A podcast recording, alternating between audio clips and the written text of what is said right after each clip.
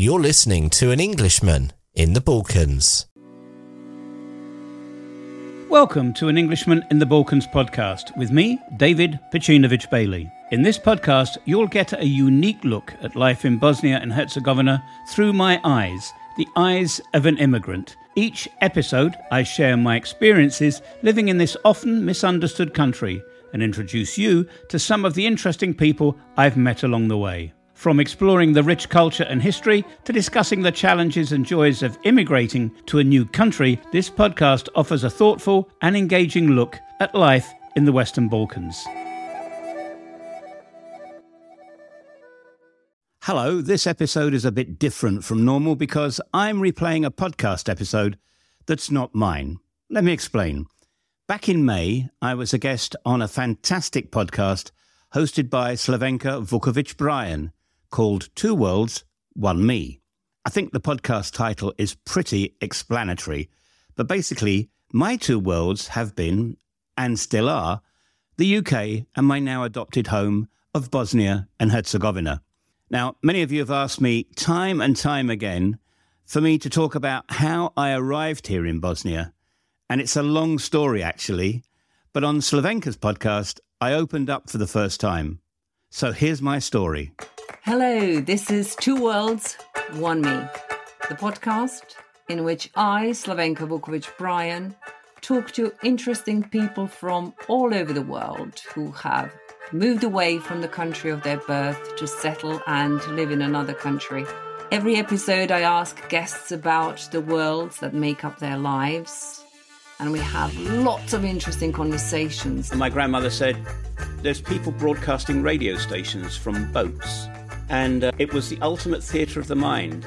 I just used to lie there, listening not only to this wonderful pop music, but these disc jockeys talking about their lives on this boat, and you really got engrossed in it.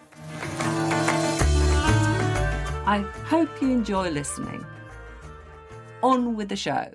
My guest today is David Bailey. David Bailey, or as he calls himself, Pacinovich Bailey. David is a former soldier and broadcaster. As a soldier, he served from nineteen sixty-eight to nineteen ninety-three in Germany and the U K. His second career as a broadcaster saw him working for B B C and independent radio in the U K and for British forces broadcasting in the U K and the Falkland Islands. He joined the U K Army Reserves in nineteen ninety-six as a media officer serving in Bosnia and Herzegovina from late nineteen ninety-eight to two thousand five. He then led media projects in Canada, Kosovo, and Afghanistan, and after that as a media trainer in Ethiopia and South Caucasus. His base since two thousand five has been a village in the northwest of Bosnia and Herzegovina called Čardaćani, where he says he is happiest. Now, a couple of interesting facts about David. David climbed the two highest peaks in Ecuador back in nineteen eighty-nine. He was awarded the Queen's Commendation for Valuable Service in nineteen ninety-nine and made an M B E in two thousand two, both of that for services in the former Yugoslavia. He speaks, he says, passable German. And he says he struggles with the languages of Bosnia and Herzegovina, though I know that he can certainly get by. Now, personally, I have discovered David through searching for interesting podcasts that cover the Balkans and the former Yugoslavia. And I listened to so many amazing and interesting conversations that he had with lots of interesting people in the region and all over the world. His podcast is called Englishman in the Balkans. He also has a blog with the same name and Instagram as well. Welcome to my podcast, David. Well, it's really, really nice to be with you today. I think maybe my weather is slightly better than yours. We have the trees outside are full of blossoms, which means we're going to have tons of fruit and we're going to be able to make litres and litres of rakia, which I think you you will identify with. Absolutely. I know what rakia is. Yes, fantastic. Great that you have such wonderful weather. Well, it has been raining recently, although I think it's going to be sunny this coming weekend, which is fantastic. Now, David, what are your two worlds? How do you define your two worlds? My two worlds are, one, the world that I grew up in, which was the United Kingdom. And my second world is the world that is now my home and will remain my home for the rest of my life, which is not only the Western Balkans, but a particularly special to me part of the Western Balkans, which is Bosnia and Herzegovina. And my second world, if you will, I always describe as a very heart-shaped, which Bosnia and Herzegovina is, but very misunderstood place. So those are my two worlds. You say you were born in England. Could you tell us a little bit more about your childhood, where you were born and what your memories from that time are? I was born back in nineteen fifty-three in West London, in mm-hmm. Kensington, mm-hmm. in West Kensington, which at that time, just a few years after the Second World War, had a lot of large, spacious apartments. I remember that, flats. My father was a police officer. My mother worked for the London Underground. I just remember growing up in this massive flat. My father used to come home on his police bicycle and cycle down the hallway that went straight through where all the rooms were on wow. left and right. It was amazing. Amazing size for London. Yes. Mm. I think when I went back last time, it is now into seven small flats. But back Gosh. then it was one huge place. We lived in the basement, but I was able to look out of my bedroom and go to the windows in the early mornings to hear the household cavalry riding along North End Road. I always remember there was a, a soldier in his grey, in his brown uniforms. They sat in the mm-hmm. middle on a horse and they had one on either side and they were exercising the horses every morning. Oh, wow. Um, and that has struck me forever. I have to say that when I got to seven, we moved into the suburbs, a place called Hounslow West, which at that time was at the end of the Underground, the Piccadilly line, mm-hmm. and moved into, I don't know, the quintessential suburban, three up, two down, semi-detached. And mm-hmm. I suppose my life from what I remember then was being out where there were trees and fields. Yeah, I'm a London boy. I do get nostalgic at times. Mm-hmm. You can't mm-hmm. help it. I watch mm. T V here in Bosnia and see things like Morse and all the other mm-hmm. police series. And, you know, I can actually say, I remember that street. No, that never used to be like that. But apart from that, the nostalgia has, has is the only thing that connects me with home now. I do have mm-hmm. children from my first marriage, but mm-hmm. of course they too are, are like me. They also have two worlds for each of them. Mm, how interesting that is, that they also have that. So what are your earliest school memories? I remember going to primary school. I was an only child then. My brother and sister hadn't come along at mm-hmm. that time. They didn't come along until I was nine. Mm-hmm. But my earliest things, it was all about wearing school uniforms. I remember I hated wearing a school cap. I was always anxious at school. I wasn't too fond of the regimentation of it. It was mm-hmm. very regimented back there. I was a bit of a, a boisterous boy, a bit of a little devil, I suppose, and that has been with me through the whole of my life. And I was always getting into what I would consider just like silly little things, making fun, drawing funny pictures on the board with chalk. They had corporal punishment back there. I saw the cane more than I should have done, which was very painful. Oh, dear, yes. That jaundiced my attitude towards my education. So my primary school is where it started, and then it went on through secondary education. Mm-hmm, uh, and mm-hmm. maybe that is the reason that I joined the army at such a young age that I did. Mm-hmm. What did you want to be when you grew up? What were your first sort of thoughts? Oh, I would like to be... In no particular order, train driver, pilot. Mm-hmm. Uh, I wanted to be a soldier. Both my grandfathers have been in the British Army. My father, during the Second World War, had annoyed the family by joining the Royal Air Force. I always felt that the best storytellers in your life are your grandparents. They're the first ones yes. that, that tell you those stories. Yeah. Say here that grandmother tells you the story of your country, but very rarely is it factually correct. It's full of legends and myths and things. But I, I had this thing about being a soldier. Mm-hmm.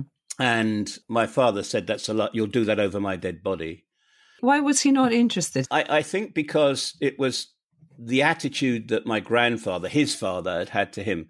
His father had served in the Great War in the trenches mm-hmm. and did not want his son to go through mm. the same thing. Mm. Uh, so when the Second World War came along and my dad was of age, he ran away and joined the Royal Air Force and mm-hmm. said, well, I'm not going to be in the trenches. I'll be in an aircraft.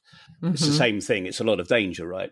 Mm-hmm. And I think mm-hmm. that my dad didn't want me to go through the same thing. But I, yeah, I had been not indoctrinated, but massively influenced by both my grandfathers. One side of my grandparents were Irish that had left Ireland during the early nineteen twenties. My family were what they called free staters.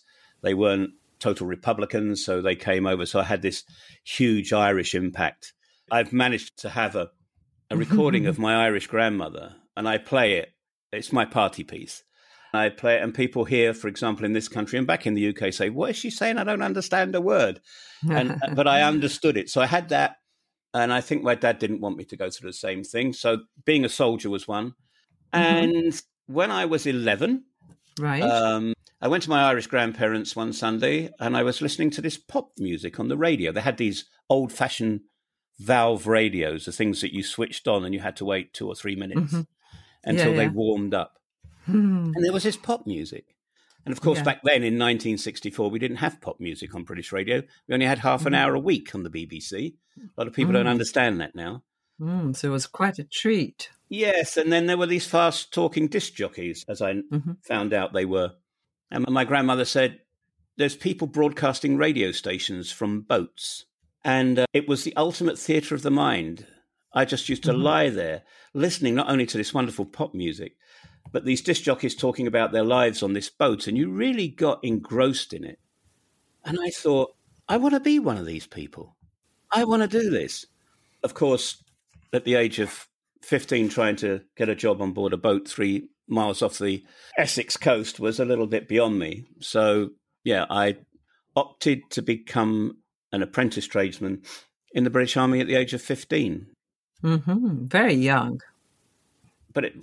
It wasn't all fun, if I were to be honest with you. There was a lot mm-hmm. of bullying, and mm. I had to grow, grow up quickly. But yeah, I stayed there from mm-hmm. the age of fifty until I was forty.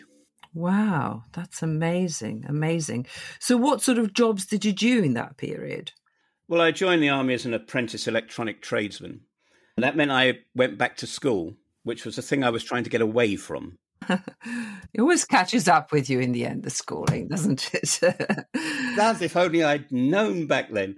I sort of like jumped from the frying pan into the fire. Yeah, I don't think I was too academically strong, if I can use that phrase. And before my course ended, I'd opted to change trade. They said, well, you can go to Germany and have a look at what other people do in the army. What would you like to do? I said, I'd like to be a surveyor with the Royal Artillery. So mm-hmm. I ended up in Selle in mm-hmm. northern Germany, expecting mm-hmm. at the age of seventeen I was then, to see what surveyors did and would that be a good trade to learn in the army, except mm-hmm. I ended up for six months on the streets of West Belfast, mm-hmm. which was my actual coming of age. That's mm-hmm. where I learnt about life in six months. It was nineteen seventy-one. That was a difficult time, nineteen seventies. Pretty traumatic. My unit had the first deaths from the I R A, and we were being bombed and all the rest of it. But in all honesty, Slavenka, at the age of seventeen, I was living a Hollywood action movie. It, it wasn't until it was all mm. over that, and I came down from it, that I realised, goodness, David, you realise what's just happened. Mm. My perspective mm. on life changed for that.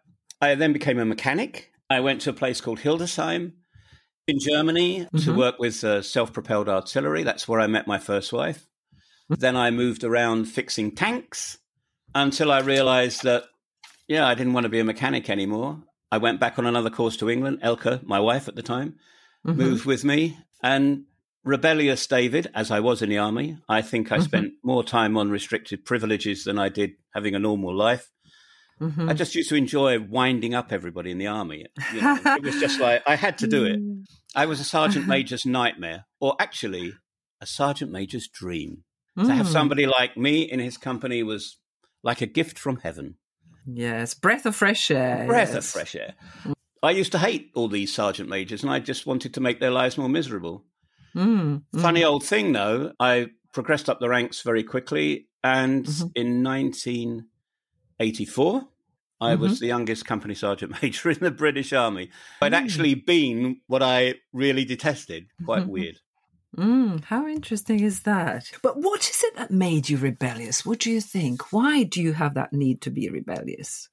That's an amazingly good question. I just find that, you know, everything being regimented stunts you as a person. I'll try and explain it by saying that when I left the military, I went into mm-hmm. a career where you needed to be creative. Mm-hmm.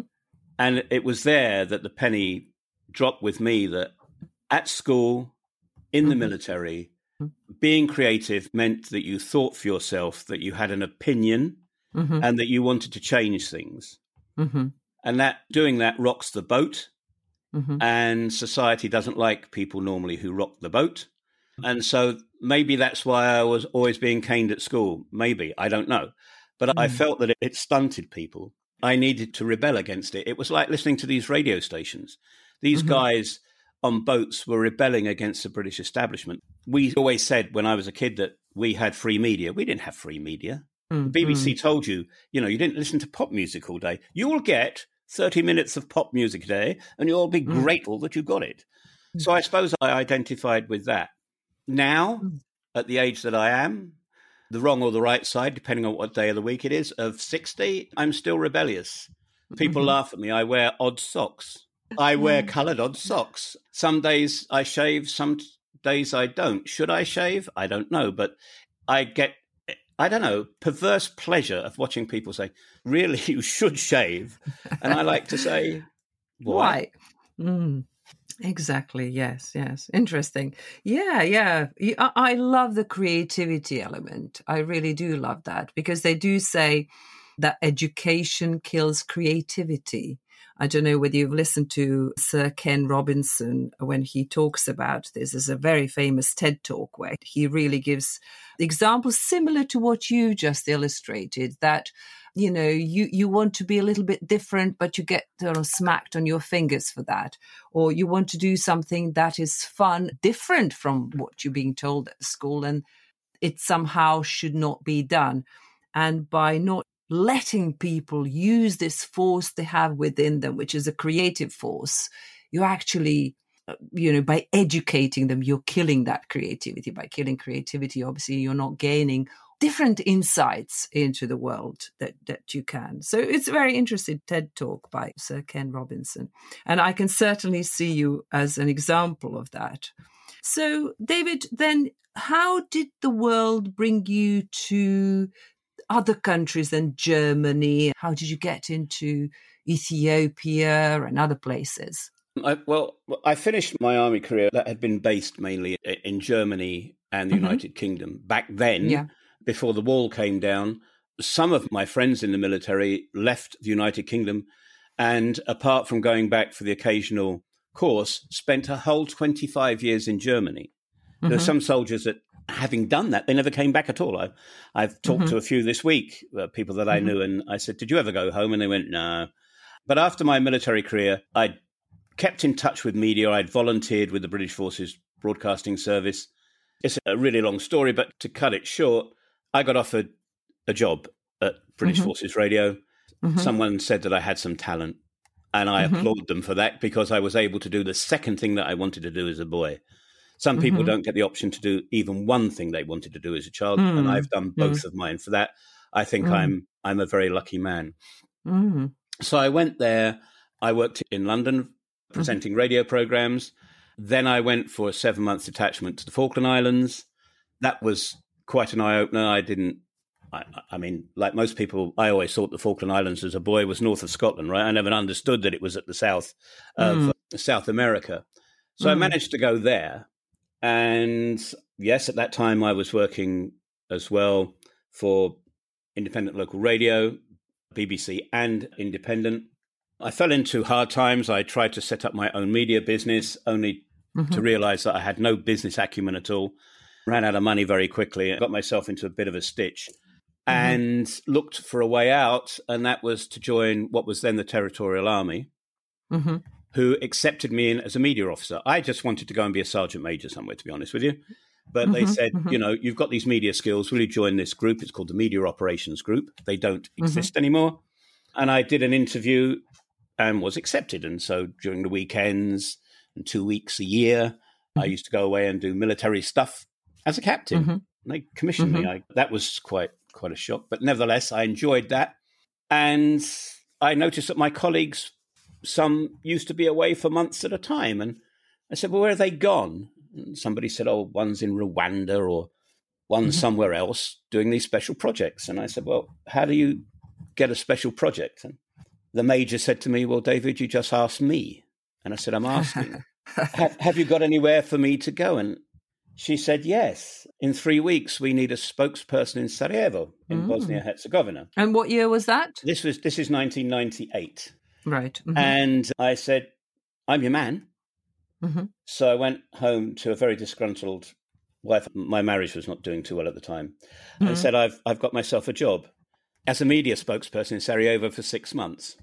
Yeah. And I arrived not in Sarajevo, mm-hmm. but a place that I'd never heard of called mm-hmm. Banja Luka. It's the second biggest city in Bosnia and Herzegovina. Yeah. Mm-hmm. At the headquarters of the multinational division, the framework of which was British. I said, so when do I start my media spokesperson's job? And they went, there isn't a job like that. We want you to uh, get the B B C News, rewrite it, put a spin on it, attribute it to the B B C, and then get it out to local radio stations. I said, I'm really sorry, I can't do that. It's morally, ethically, and legally wrong. What do they mean by the spin? Well, I think we take it now. It's like create fake news. Oh, right. Okay. Right. I, that's what we call we would call it now. Right. And I right. said, no, we can't, I'm not going to do that. I'm not prepared to do that. Mm-hmm. And one of the officers that had briefed me on doing this said, that's not the answer we were looking for. Mm. I then saw that I was going to be sent back to the U K, except the general said, mm-hmm. well, what do you think we should do? Yeah. And I said, well, knowing how senior officers worked, I knew how to answer it. I said, first, General, I need some time to think about it and to come up mm-hmm. with a plan. He said, good. Mm-hmm. That's what he was expecting to hear, right? And how long will it take? And I said, seven days. You never say one day because nobody comes up with a plan in one day. You right, can't make, yes. You can't make an appreciation of the situation, right? Absolutely, yeah. So I said, yeah, well, let's work on an idea. And I went back and said, we're going to make a one-hour music-based radio show talking about what the stabilization force is doing in Bosnia and Herzegovina. It'll be done mm-hmm. in the local language, and then we'll put it on C Ds. Do you remember those things, C Ds? And then we'll send it to radio stations around the country, mm-hmm. and we'll pay them to play it. Mm-hmm. So that's that's what happened. It was called Horizonti, which means horizons, and it was an hour long, and I found a young girl who was an interpreter with a very mm-hmm. bubbly personality to present it. Mm-hmm. And everything was going gorgeously until nineteen ninety-nine, mm-hmm. when NATO bombed Serbia, mm-hmm. and nobody wanted to take the program. So what mm-hmm. to do? And the general said, well, nobody wants to take it. What are we going to do? And I said, well, it's quite easy. If you have the money, I'll put a transmitter on the end of the studio and let's turn it into our own radio station. So we did. And from those, let's say, mid nineteen ninety-nine until two thousand five, mm-hmm. there was a radio station broadcasting across the north of Bosnia and Herzegovina. It was called Oxygen, mm-hmm. a word that worked in each of the three languages of Bosnia mm-hmm. and Herzegovina, which is strange, isn't it? You know, we have four point five million people in this country, all up, and they mm-hmm. have three different languages, which mm-hmm. actually, in my humble opinion, are all exceedingly similar, apart from the occasional word or whatever. Yes. But it worked for them. And I created a European-sounding radio station with young radio presenters playing mm-hmm. the latest Western music, nothing local, no mm-hmm. news, because young people didn't want news. Mm-hmm. And we gave them talk shows where they'd have platforms to discuss what they wanted, not what the international community wanted. And mm-hmm. it was an outrageous success. Give me some sort of idea of what the show was about. What would you play? We were the first radio station in the region that I wanted it to have an impact. Nobody mm-hmm. played the music that they wanted. We had a computerized system in. Mm-hmm. We only had two hundred fifty songs. It's a bit like Heart F M in England at the moment. Mm-hmm. So the okay. music was very familiar. The presenters were very fast speaking. They only spoke for thirty-five, forty seconds between music. That was during mm-hmm. the day to keep people occupied. We broadcast mm-hmm. twenty-four hours a day. But every evening we would have a three-hour talk show.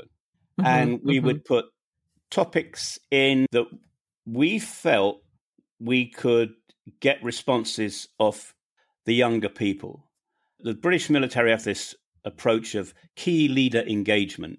Mm-hmm. So you talk to the older people. Mm-hmm. Right? Which is a recipe for disaster because old people do not change their minds. So the young people were going to do it. And to give mm-hmm. you an example, we're trying to get ethnic tolerance between yes.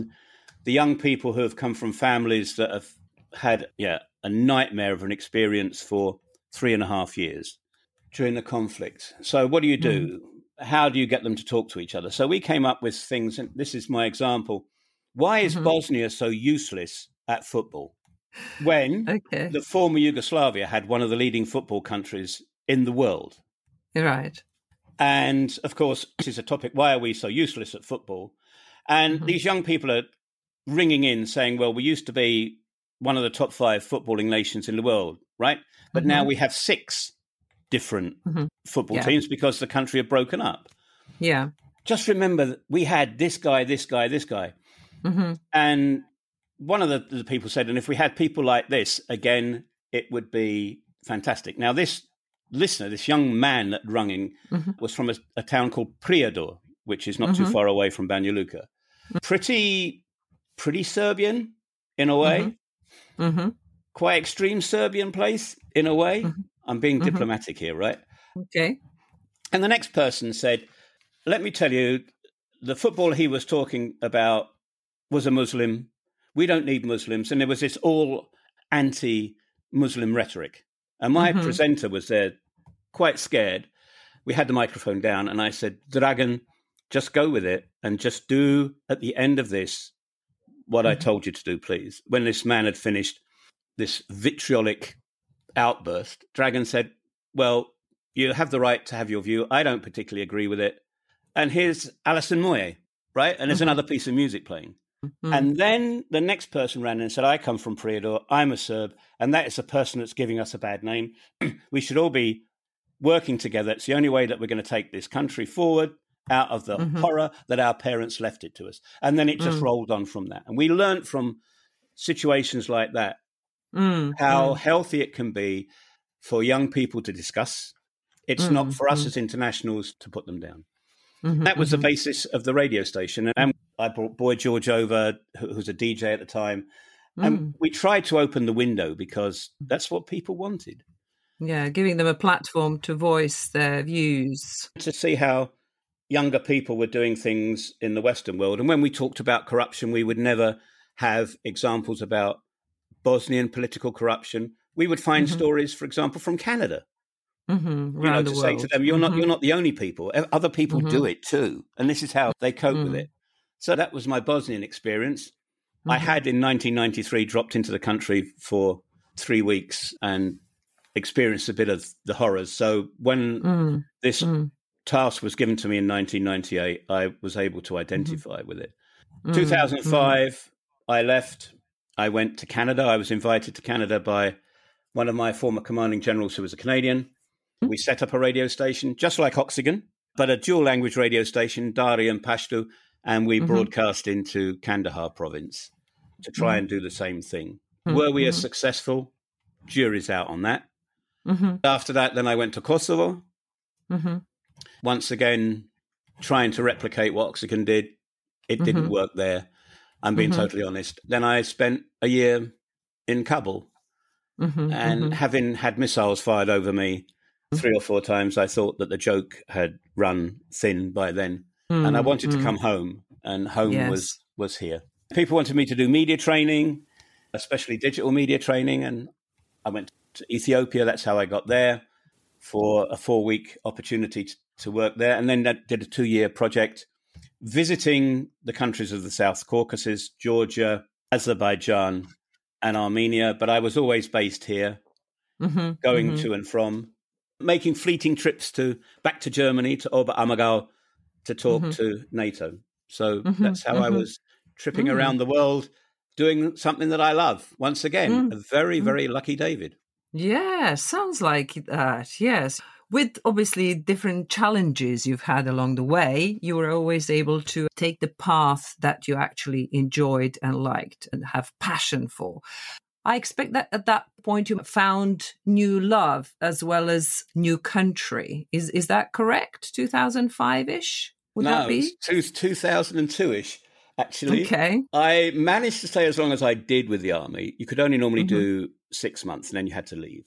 Yeah. In exceptional circumstances, one year. But this project that I was doing was going so well, and, and I proved that continuity was the key, mm-hmm. that I was kept on in uniform. But at the end of it, they said, you know, we can't do this anymore. We'd like to re-roll you as a civilian working for the British Army. Mm-hmm. And I took that and had moved off the base mm-hmm. behind the mm-hmm. wire no longer. And that was very good for my work because I actually got to see the truth of what local people were going through, how they lived. I was fascinated by mm-hmm. the culture anyway. Mm-hmm. And then I met Tamara. Yeah. yeah. She, mm-hmm. I had a radio program every Sunday, right? The reason I did yes. three hours on a Sunday was I had to do it so that my team knew when the boss said they'd done it wrong, that I could do it too. I believe in leading mm-hmm. by mm-hmm. example.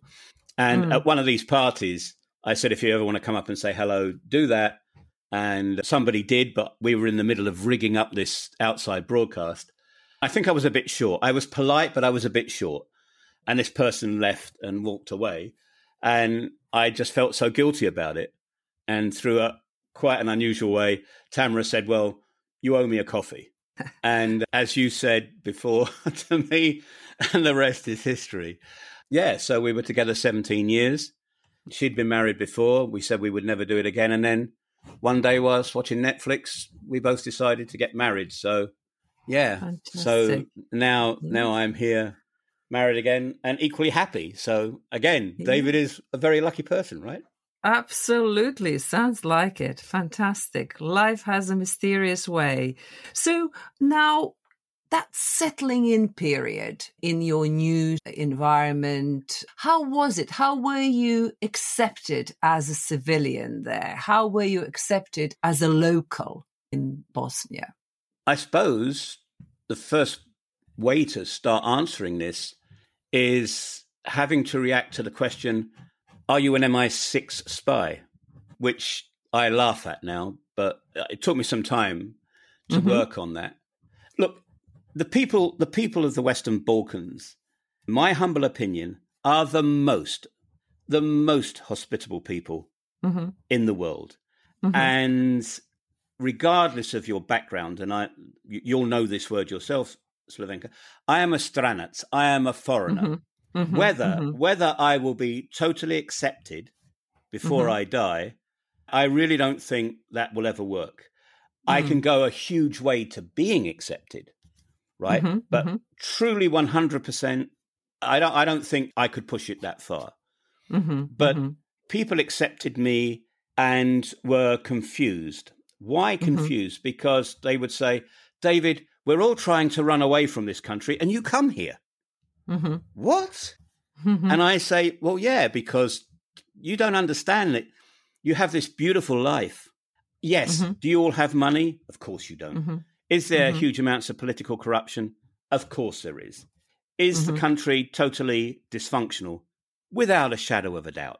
Mm-hmm. But you have the most beautiful country here with eight microclimates, mm-hmm. more waterfalls than Germany, France, Italy, Spain and Portugal put together. Mm. Everybody has fruit trees. You know, you go to the market, everything is fresh. Yes, mm. the tomatoes might not be totally round, but when you bite into them, it is definitely not something that you get in Tesco's in Reading. You know, mm. you actually mm. taste something and mm. you have mm. this. Don't you understand that you have family values that we've lost back where I've come from? Mm. And mm. this confuses mm. them. For me, initially, I was very frustrated. Mm-hmm. You know, for example, you book a holiday. It may have cost you two, three, four thousand pounds. Mm-hmm. And then your second uncle twice removed has died. Well, in mm-hmm. Britain, we would send a card and say, here's my condolences, and you would disappear mm-hmm. on holiday. Here, you turn up at the funeral. Mm. Who mm. cares about your holiday that, mm. you know, that you've lost all the money on? Because mm. they're so family orientated. Mm-hmm. And mm-hmm. I found that exceedingly frustrating to start off with. Mm-hmm. Mm-hmm. You know, why do we have to, Tam, why do we have to go and see your mother again? We only saw her yesterday. Because because that's what we do. My uncle's having coffee with some friends and he wants us to be there. Mm-hmm. I've got some work to do today. Mm. And and she never says this, but, it, you know, you can see her eyes saying, read my lips, we are going to my uncle. Right? Yes. And, and, and, and so you do. It's taken me the best part mm. of my first twelve years to get that far, get to yeah. understand that, to anticipate mm. what is going on.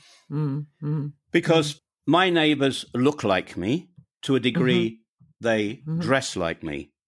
Mm-hmm. But mm-hmm. that is where mm-hmm. the similarity ends. Mm-hmm, mm-hmm, the, mm-hmm. the the thought pattern, what they prioritize is not. I now prioritize the same as them. Strangely, I'll admit it. Well, that's interesting. I was going to ask you, has that changed? So you said you were initially frustrated with all this. Does it mean you no longer are? Eighty percent, I no longer am. Mm-hmm, there are mm-hmm. still still sometimes when my my Britishness, if I can put it that way, comes out, but it, it disappears within five or ten minutes. There are mm. things that I am obligated to do, and mm-hmm. I have to do it because up until recently, I used to call myself an in-betweener. Mm-hmm. I, mm-hmm. I was not a tourist, mm-hmm. but I wasn't a citizen. So mm-hmm. I, I live in this particularly cocooned world culturally. Mm-hmm. I have the best mm-hmm. of both. Mm-hmm. So, for example, mm-hmm. for Easter, mm-hmm. here in the village or, or, or here at home, we'd have Easter lunch for my immediate family. So Tamara's mm-hmm. immediate family, Tam will make hot mm-hmm. cross buns. Mm-hmm. And mm-hmm. people like eating hot cross buns, mm-hmm. right? And we have lots of Britishness in, in, in our meal mm-hmm. Mm-hmm. as best as we can. And we also make forty percent more food than we can consume because I have to give it to my neighbours. Yes. Right? So that will go out there. That's so that's my Easter. But you do know that in ten days' time, we have a second Easter because my yes. village is Serbian Orthodox in yes. the main. So yeah. I have to be a- aware of all these different things. And I accept the fact that my neighbours mm-hmm. and my, my family here now, my Bosnian family, they don't mm-hmm. necessarily understand what I'm about. Mm-hmm, right? Mm-hmm. So I have to accept that because I'm in their country. Mm-hmm. Right? They love it. Yes. I mean, her niece, Tamara's niece, she's now nineteen. When we came to English Easters up until she was seventeen, there's mm-hmm. Easter egg hunts in the garden. Mm-hmm, there's mm-hmm. all this, which does not happen here. No. Mm-hmm. Right? So there's the two cultures. On yes. the sixth of May, mm-hmm. here in my house, all my neighbours, everybody's coming. Why? Mm-hmm. Because it's a coronation of mm-hmm. my new sovereign, mm-hmm. and, and mm-hmm. they love that, mm-hmm. right? Mm-hmm. So I, mm-hmm. I'm trying to illustrate the fact that I jump between two cultures, and where I know mine pretty well, I'm now year on year on year on learning mm-hmm. more about how I should behave, mm-hmm. how mm-hmm. I can no longer say, oh, please excuse me, I'm English. I can't get away mm-hmm. with that anymore. Mm-hmm. Mm-hmm. Well, that, that's very, very interesting. What I find also quite fascinating is that you are wanting and you feel the need to keep and showcase your culture to the locals too. Is that right? You like to show them what your culture is and share so that they can understand you better and see where you come from. I do it because mm-hmm. people, in, especially in Bosnia and Herzegovina, and I am generalizing, mm-hmm. they they have the inability to understand that they could have caused their own problems. It's always uh-huh. somebody else's problem. Uh-huh. Somebody uh-huh. else did this, and that's why we're uh-huh. in the situation that we are. And sadly, uh-huh. and sadly, the United States of America and Britain are normally the major culprits. Look what you have mm-hmm. done. Mm-hmm. You know, blah, blah, blah. I've tried to say, well, no, that's not the way it is. Mm-hmm. And that's never worked. And so I tried to say, you know, our my culture is not an unhealthy culture where I come from. It mm-hmm. has plus points. For example, mm-hmm. my Serbian neighbors at one stage, said that, you you know, Brits, you hate Serbs. And I'm saying, well, I don't know how you can say that, because mm-hmm. we're related, right? Mm-hmm. Mm-hmm. The Crown Prince is a distant relative of today's British sovereign, King Charles. He was at the funeral of Queen Elizabeth and attending the coronation. And then they come and they, like, when when I remember when Prince William got married, all my neighbours came and they said, what's Kara Georgia doing there? And I went, mm-hmm. because he's part of the family. I told you that we were related. Mm-hmm, mm-hmm, and then mm-hmm. now they sort of like come off it and they, they now say, I understand it. And it was quite surprising that my Bosnian family, who mm-hmm. are multiculti anyway, within this multiculti framework of Bosnia, they're multiculti mm-hmm. within multiculti. When, when Her Majesty, on the day of Her Majesty's funeral, they were here for the whole twelve hours, watching it mm. on British T V mm. and asking questions. What What about this? Mm. What about that? So people... Did that feel good for you to see see that sort of kind of support to some extent? Yeah, I looked at it as being that now you understand me a little bit more. Now mm. you understand mm. me mm. a little bit mm-hmm. more. And like Tamara said, what are we doing for the coronation? Right? Mm-hmm. I never brought up the subject. So you can see mm-hmm. her mother said, what's David doing for his king's coronation? Mm-hmm, mm-hmm. So it's like mm. they've accepted me with my cultural yes. baggage because I accept their, well, they don't have baggage, they're in their own country, right? But you know what I'm trying to say. Yes, yes. Well, that tolerance and that sort of culture sharing is crucial, I think, for anything to work. Yeah, yeah. So how do you define home? What is home to you, David? Home for me is where I feel safe and where I feel as happy as I can be as a human being. Mm-hmm. Um, mm-hmm. It's only been the last five years, I'll be totally honest with you. But when mm-hmm. I have flown back to the U K mm-hmm. and descending through the clouds on the approach into Heathrow, mm-hmm. I no longer have a heartbeat. Oh, okay. That, ra- that raises and says, oh, look at this. I no longer point out to myself, oh, yeah, there's the O two. Oh, there's, you know, and places that I remember. Mm-hmm, I just look mm-hmm. outside and there is no no feeling. Mm-hmm. But on the return journey, although I can't fly into the aerodrome at Banja Luka, I descend into Zagreb. And as we come through the clouds, my heart starts mm-hmm. to beat. Mm-hmm. I'm home. Mm-hmm. And I know, mm-hmm. you know, that the housing is built slightly different in Croatia to what it is here in Bosnia and Herzegovina. I understand mm-hmm. that. Then when I land and when you get into arrivals and you start hearing Croatian, they're all familiar sounds, although the Croatian language is slightly different from the Bosnian language. I know that. But the thing is, it's that whole, how do mm-hmm. you say it, familiarity mm-hmm. comes back. I'm sure that if anybody was to observe me, my shoulders go down. I'm mm-hmm. feeling less stressed. Mm. Then I get on this rickety old bus that goes for three and a half hours from Zagreb back to Banja Luka, where they yeah. play the most, please excuse me, narodna muzika, folk music in Bosnia can drive you into an asylum. And it's tur- and nobody can, they don't understand moderate. It's either cranked up on that radio, right? Uh-huh, and I uh-huh. spend three and a half hours. And where uh-huh. I used to be irritated by it, now I actually hum along to some of it. Can you oh, believe that's that? Interesting. Yeah, wow. Amazing, David. Wow. So it's all about feelings, isn't it? The home is all about feelings for you. It is. I've been living something and trying to put a, a word on it. Bosnia and Herzegovina has got a lot of influence from the four hundred eighty-three years of occupation by the Ottoman Turks. So mm. that is reflected in the wonderful food that is mm. available here. Mm. And mm. to a certain degree, a lot of words that are, were left behind when mm. they left. Mm-hmm. And one of those is called chafe. Mm. Yes, yes. Tell me a little bit about chafe. Yes. Chafe is this, uh, I think the modern Western word for, or phrase rather, for chafe is living in the moment, mm-hmm. right? Mm-hmm. So sitting down with your coffee. And if mm-hmm. you're enjoying your coffee, you don't want to be disturbed. You're chafing, I suppose mm-hmm. I could use that word.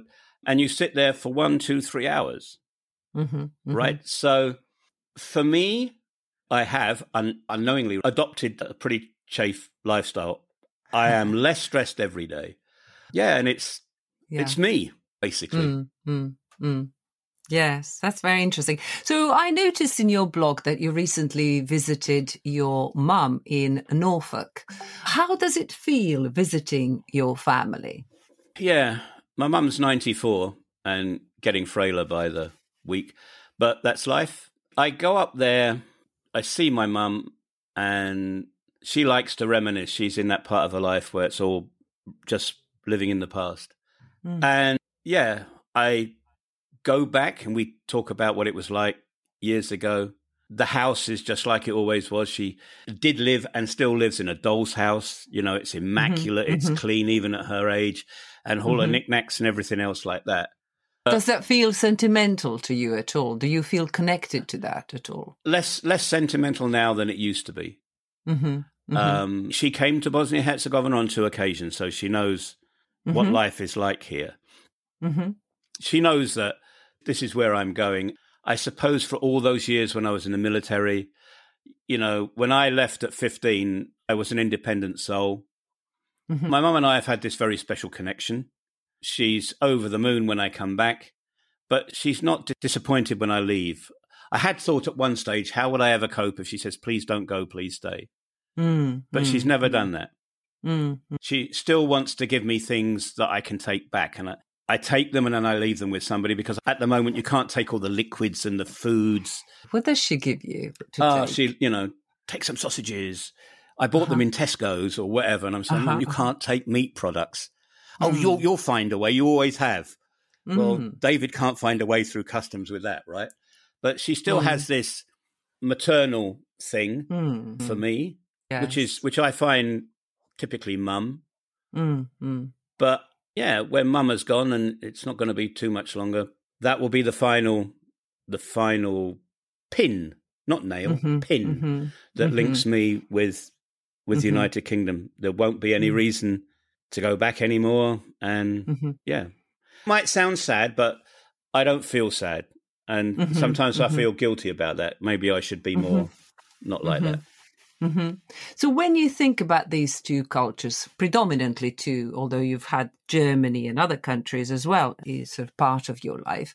So, but when you think of these two particular worlds, what has each of the world done to you? How have they created you the person that you are today?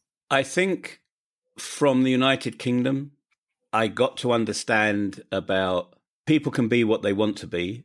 Mm-hmm. Within their life, they have the opportunity that not a lot of countries in the world have to do what you want to do.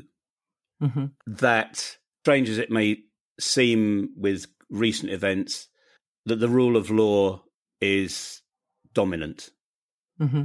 I do feel that the British, regardless of all the problems that we've had, is still a country that cares about its people through the rule of law and is reasonably socially caring. So mm-hmm. I like to have that in my attitude to people, thinking about other people rather than me. Mm-hmm. From Bosnia and Herzegovina, my other world, my newer world, is that, I don't know, there's no pressure here. Mm-hmm. And I like that. Mm-hmm. Although there there is a, a view from a lot of people, and I've seen it, that Balkan people suffer tremendously because lots of ex- expectations are put on children. You will go to faculty. You will do mm-hmm. this. You will do that. And if you fail mm-hmm. at anything, it's um, shame on you. What will the neighbours think?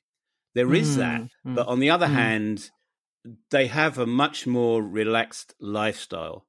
I don't know if there's statistics to prove this, but my assumption is that people live a lot longer mm-hmm. in the country where I now am than anywhere else, because even with all the stuff they've gone through, their stress levels are still lower.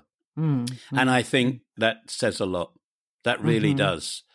Why do you think that is? Having gone through the war, through all kinds of changes, and still their stress levels are lower. What do you think contributes to that? I think what contributes to it is a phrase that I hear so very often, and a phrase... Mm-hmm. that I use myself very often. Why, why are we in this situation? Blah, blah, blah, blah, blah. And it's this, Staya tuja, which basically mm-hmm. translated is, it is what it is. What it is, yeah. Mm-hmm. And mm-hmm. I think that word, you hear it so often, Staya tuja. It mm-hmm. is what it is, David. Mm-hmm. What can we do to change it? We just mm-hmm. get on with it. Mm-hmm. Mm-hmm. So, for mm-hmm. example, mm-hmm. we have power cuts here in the village quite a lot. Mm-hmm. Um, You can be watching television. You can be in the middle of cooking something that is exceedingly special to you, and then mm, it's gone. Mm. Initially, all those years ago, I would be ranting. How can this happen? This is the twenty-first century, blah, blah, blah, blah, blah, blah, blah, blah, blah. Mm. And yet Tamara says, huh, and immediately walks mm. off, finds some candles, lights it. We have a wood burner mm. in the living room. We set that up. We put mm. some water on there and we make ourselves mm. some coffee and we just sit down mm. and we spend the next hour, two, three hours, you know, mm. until bing, Ch- chafing, and, chafing. And then yes. bing, the light comes back on. And, and and the food mm. is ruined and it is over the fence. That's gone. We'll start again. Mm. When I was young, before I came to Bosnia and Herzegovina, I could never, I could never have had, you know, mm. like, hey, laid back. Mm-hmm. I'm not saying I am totally laid back, but mm. before I would have been ranting. Mm-hmm. So having moved from culture to culture so many times in your life, do you regret anything? No, I have no regrets about anything at all because I've gone through different cultures, different experiences and everything. And mm. I believe that I should enjoy that. I should take all the best parts that I've experienced and try to work on that and totally ignore the negatives. I've picked up little things from, you know, Ethiopia as well. I've seen how some of those people live in awful circumstances, and yet they smile. You know, they're mm-hmm. sitting in a mm-hmm. in a puddle of water with nothing, and yet they're mm-hmm. truly smiling at you. And I, I, I th- used to think to myself at that time, how how can you do that? I even felt mm. one day I didn't do it, but I thought I need to sit, I need to get dressed in my best clothes and just sit in a puddle for an hour and see mm. if I can smile. When things are getting on top of me, as they do with everybody, I sometimes think about that. You could be sat in a mm. puddle, David, with nothing. Mm. And all you're worrying mm-hmm. about is that you don't have, you know, there's, there's mm-hmm. I don't know, something in, in the flower. We have lots of bugs that get into the flower here in the village. Mm-hmm. And, mm-hmm. you know, your your four kilos of flour's gone bad. So what? Mm. Did anybody mm. die? No. Is it going to, mm. it's not going to change anything. Yes. Putting so, things into perspective. Yeah, I, it, mm. it does. And, yeah. you know, I would, I say to my, my children who are grown up, mm. you know, life is going to throw you curveballs. Just, just get on with it. Um, mm, but take mm. all the, the positives and ignore the negatives. I have no regrets at all. Mm-hmm, and I, mm-hmm. I think that's very important mm-hmm, because mm-hmm. having regrets just takes up more emotional energy, doesn't it? Absolutely, absolutely. It's a negative sort of energy. You say that your children have also moved to different countries and have different cultures in their lives. Do you think you might have inspired that? Not sure. Uh, my eldest daughter, Natalie, has lived in Hong Kong. She's back in the U K now working. Her plan is that she's on the move in four years to join her mm-hmm. sister. My youngest daughter is married. She lives now in New Jersey. I follow their adventures. I'm going to see them next month. My Hello. two grandsons now make fun of their parents and are about to make fun of me because of my British accent, because they speak with a New Jersey accent. My eldest wow. daughter, my two granddaughters, Natalie is going to move to New Jersey. And my son and I got a second granddaughter, another granddaughter yesterday, mm-hmm. and I have a grandson there. So Christopher lives in Singapore. And, oh, wow. you know, so that, that they've done that. And I think that they're comfortable moving mm-hmm. about and seeing other things. Mm-hmm. And I think they're comfortable because of something that I didn't realize all those years ago. I said, you know, what it must be like being from a multicultural family. I mean, how, how, Mm. how do people cope with that? And do you know what my youngest daughter said? Mm-hmm. We're talking about mm-hmm. Dad. We're half German. And I had never, you're... ever mm. thought mm. about that in my life. And I went, mm. wow. Mm. And when it came to Brexit, what are you going to do, Dad? I'm going to stay in Bosnia. More's the point, darling. What are you going to do? Well, if it all goes wrong, we can get a German passport through Mum, can't we? Interesting, because, yes, their mum is German. So have they visited you in Bosnia, your yep. children? They- Yes, they have. Mm-hmm, uh, mm-hmm. What do they think? They just felt it was a blast, right? They just say, this is this is like amazing. Look at all this. And all the things, you know, I take them sightseeing and there's there's wonderful things to see here. And the food absolutely is to mm-hmm. die for, right? So mm-hmm. they enjoy that, but they enjoy having their own freedom, mm-hmm. which mm-hmm. I respect as well. So I yeah. will go to New Jersey. I'll spend ten days with them, have a lot of fun and come away. I don't think they would sit comfortably living in Bosnia and mm-hmm. Herzegovina because, mm-hmm. you know, everybody is so close, and I think they like their space. Yeah, well, there's no right or wrong. It's just different. Yes. Yeah, absolutely. So what would be your lessons from what you have learned in moving from one culture to another? What would you advise other people when they want to move away from the country of their birth to settle and live in another culture? I think I would say to people that were thinking of leaving their first world to go to their second world is take your initial world thoughts and your cultural practices and put them in the suitcase un- un- underneath your clothes so that mm-hmm. you're, they're the last things that you take out. When you go to another country, you are an immigrant. Mm-hmm. You have to understand that, that your way of doing things isn't going to be the way of doing things where you're going to be. Mm-hmm. Um, and that they they are not required to change to accommodate you. You need mm-hmm. to change to accommodate them. Mm-hmm. And if you feel that you can't do that, then you have to go somewhere else. Mm-hmm. Otherwise, your life is going to be quite miserable. You won't accept language. You won't accept the way that they do things differently, how they hold their knife and fork, how they approach religion or whatever in their country, which is going to be different from what you're used to. I'm not saying you have to jump the line and, and to join them one hundred percent, but you have to understand mm-hmm. that you're now the different person. And like for British people, not all of us, but some people look at others and say, well, they're different and they should be like us. Mm-hmm. Like you've come mm-hmm. to Britain, you should be British. Okay, mm-hmm. fine. If that's the case, when you go to Germany, do it the German way. Mm-hmm, mm-hmm, and don't stand mm-hmm. up and uh, mm-hmm. and be different. And also mm-hmm. to accept that tolerance is really healthy, mm-hmm, really healthy. Mm-hmm, mm-hmm, and mm-hmm. yeah, tolerance is is is where it, it is. This experience in my life, as I've had up to recently, I'm far more tolerant than than, than I ever used to be. And for that, mm-hmm. I'm very happy. It's another reason why I say living in this village, I'm the happiest I've ever been. So tolerance is healthy. Tolerate and do not judge people. Open your minds. Understand the locals. Adjust. Try not to change people. You have to adjust yourself. Yeah, is that what you're saying? Yeah, I do speak passable German.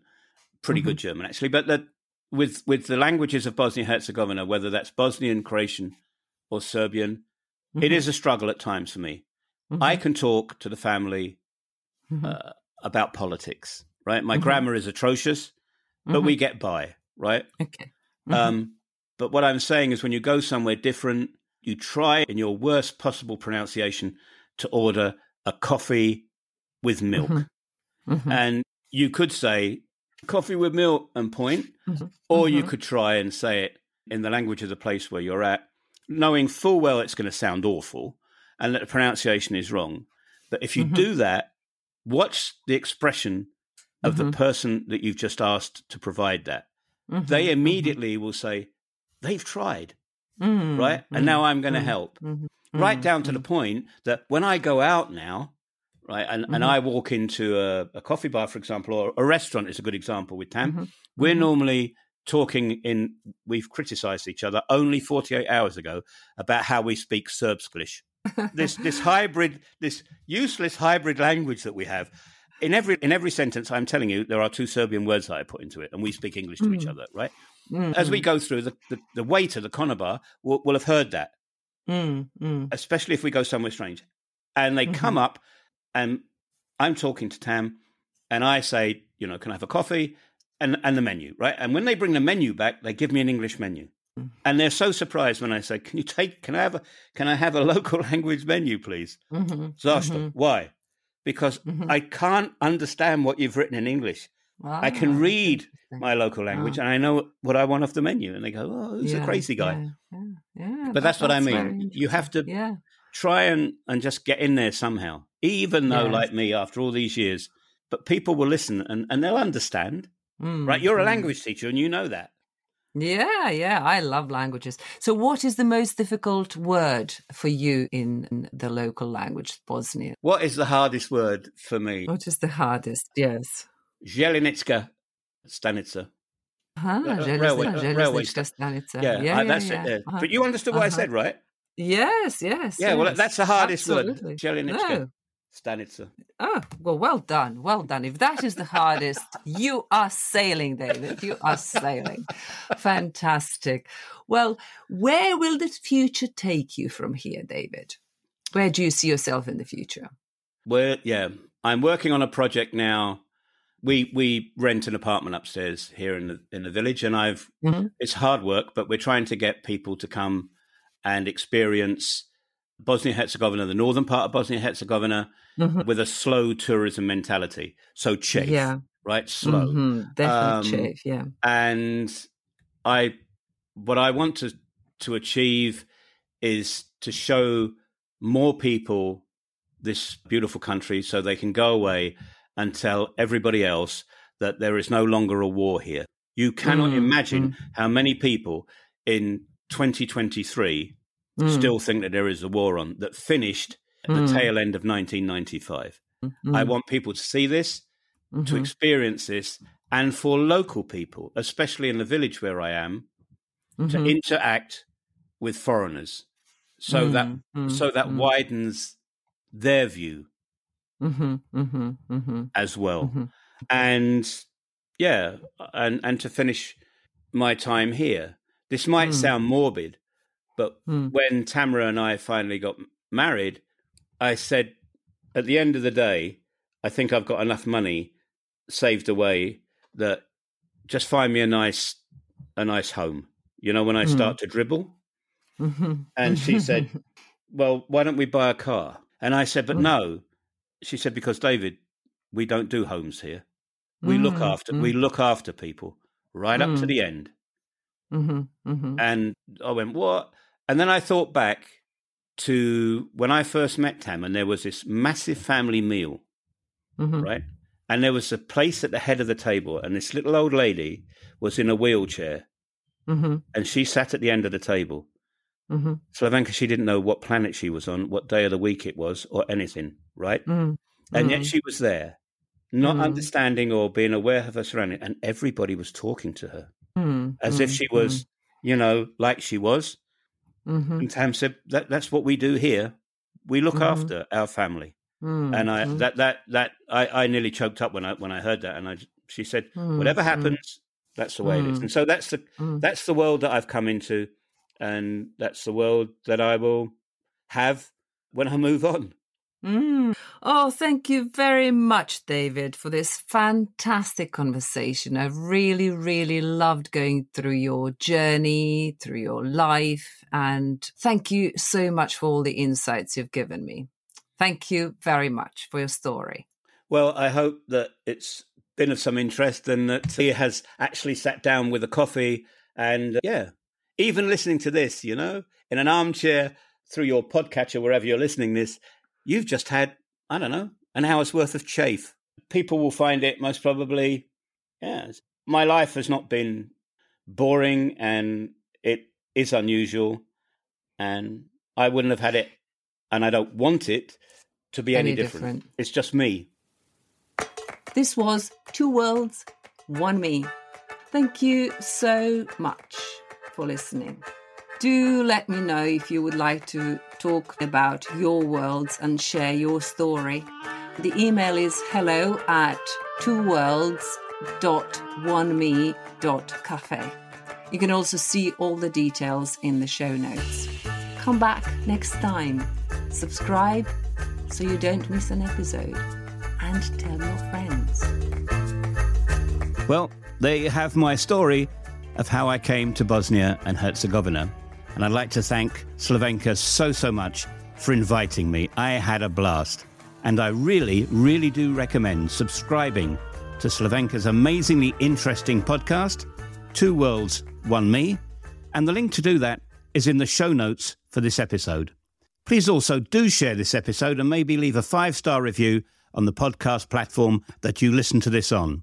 It does help tremendously. To find out more about us and where we live, why not check out our blog at an englishman in the balkans dot com. Thanks for listening to our podcast. If you would like to support us and the production of future episodes, then please consider maybe giving us a tip or becoming a member of our podcast family. The link to do that is in the show notes for this podcast. Thanks again for listening. We really do appreciate it. So that's it for this episode. Our podcast is available on all major podcast platforms. And if you like this podcast, then please do leave us a review or send us an email. Thanks for listening, and we'll see you on the next episode.